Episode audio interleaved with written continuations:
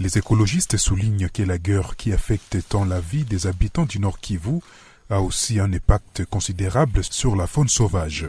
L'organisation Gorilla Ambassadeuse déplore le fait que les gorilles du parc national de Virunga se trouvent actuellement dans les zones contrôlées par les rebelles du M23 et que les parcs ne surveillent plus ces espèces rares en raison de la reprise des combats dans la province.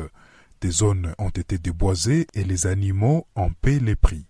Alain Mukirania est le directeur général des Gorilla Ambassadeuses. Depuis une année de guerre, euh, causée par la rébellion 23 et cela a eu beaucoup d'impact qui empêche euh, les rangers et autres services de faire le suivi, euh, le monitoring aux vétérinaires d'avoir accès aux faunes pour soigner ces êtres très chers.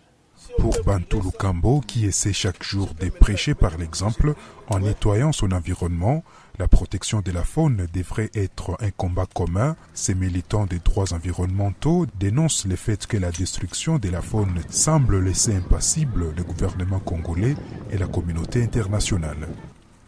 ce qui nous dérange beaucoup, c'est de voir ni notre gouvernement ni les communautés internationales fermer les yeux face à cette situation. Puisque euh, ce qui est vrai, la situation est compliquée. Et si une fois ça continue comme ça, ça risque vraiment, ça risque, ça risque vraiment de créer des situations irréversibles pour l'avenir. La protection de la vie humaine et la faune sauvage reste un défi majeur pour le gouvernement congolais. Touver Hundi, responsable de l'organisation Maïdeni et proche du gouvernement provincial, appelle à la reprise de conscience de tous malgré la situation des guerres en RDC. Aujourd'hui, on ne sait pas aller cultiver son champ s'il n'y a pas de sécurité. On ne sait pas aller visiter, faire le tourisme, vision dans la nature si on n'a pas la sécurité. Donc toutes les démarches que les autorités sont en train d'entreprendre afin que la quiétude, la sécurité soit garantie, contribuent à la protection de la vie sauvage, y compris la vie de l'homme.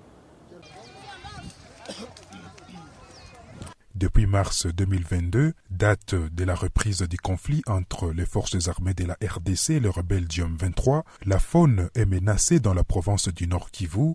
Bombardements, explosions, attaques multiples sont devenues monnaie courante dans et autour du parc national de Virunga et les deux parties en conflit sont pointées du doigt.